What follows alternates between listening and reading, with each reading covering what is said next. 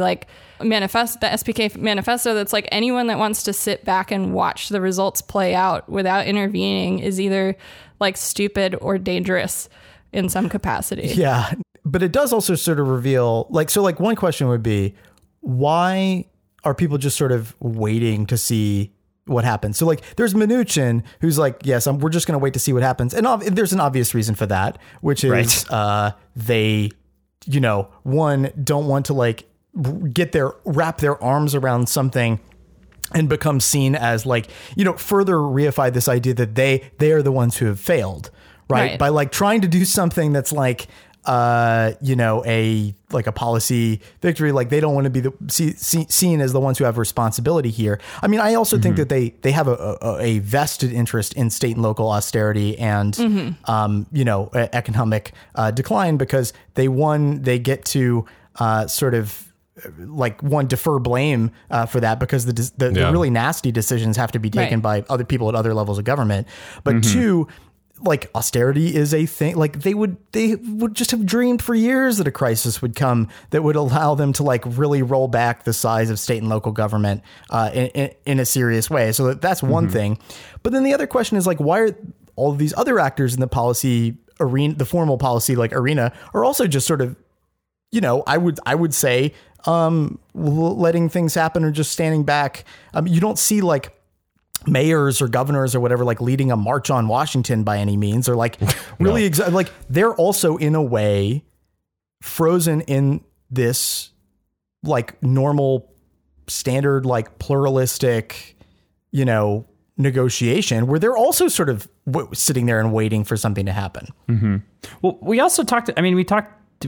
We talked about this on Thursday. I mean, basically, everybody's just the, the inaction, right? Just people continue to look sort of like up the chain, right? So, like all of these like mayors and governors are, you know, predisposed to basically look towards, you know, the signals that are coming from the federal government and be generally completely uh, frozen, right? In in a situation like this, because I mean, that's sort of like part of you know just like the hollowing out of all of these institutions that we've been talking about for months. I think it just speaks to the power of civil unrest and the anxiety that they must actually have about its potential because otherwise I don't think they would feel forced to make a move. I think that they would have maybe felt like they could have let Congress take the blame, right?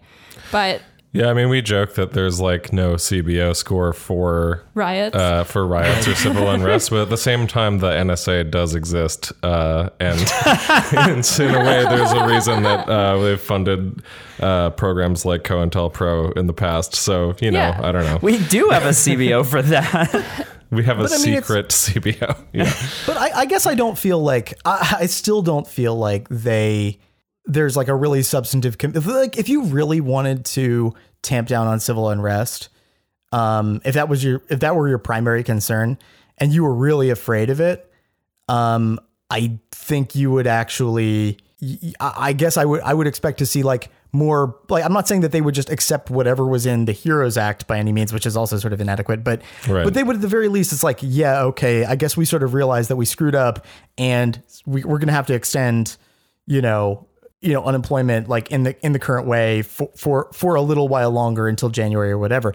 But it's like it's clear to me that like either one they're not expecting that much or they're like not really afraid of what would happen or th- there's something there, there's actually like a preference for catalysis like that like uh that they actually have a preference for a little bit of chaos being injected in the system from something like civil unrest that that, that, that Yeah. provides like some juice that oils the the machine of repression on the other side of the uh, domestic versus international policy divide. I mean, I think also like, you know, as we've seen both with like Seema, who's sort of coming in as this like hyper accelerationist trying to privatize all of CMS Medicare as quickly as she can, you know, facilitating the transfer of like Medicare to Medicare Advantage plans.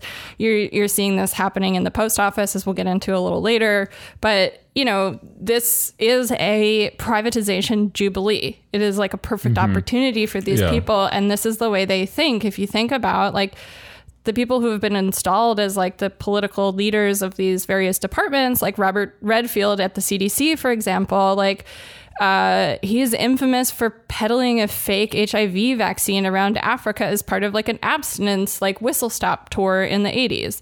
No, B, that's like a really good point in the sense that like, okay, the following gestalt uh, poisons us.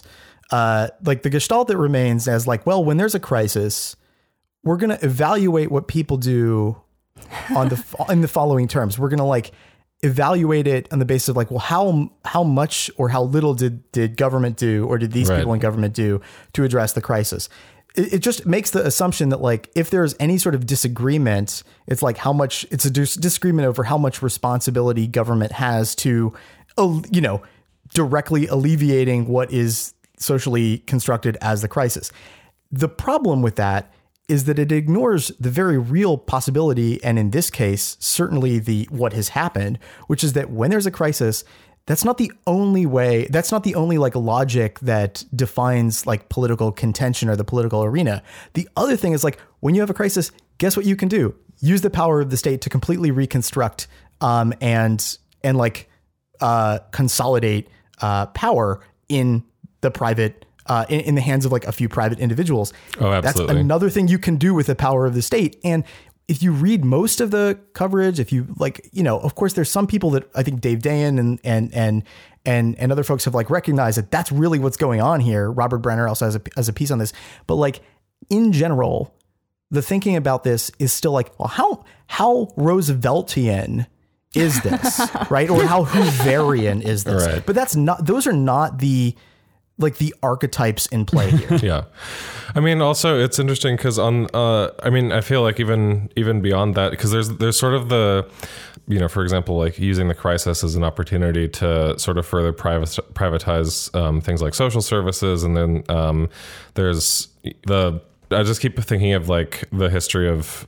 uh, what is it like the United States bestowing like the Coca Cola company like an exclusive contract to get like cocoa leaves, so that basically making it so that they could like skirt around uh, like treaties post war to become like the biggest producer, so the United States could become the biggest producer of cocaine in the world. Like, did did you guys catch the sort of like fervor that has happened around the contract uh, that the Trump administration wanted to make with the Kodak company? Oh, I heard No. that, but I haven't. I have not dug deep. Okay, Hello, this is Daniel, Beatrice's screen reader program. Support us at patreon.com slash deathpanelpod to hear the full episode and get access to patron-only content. With love, the Death Panel.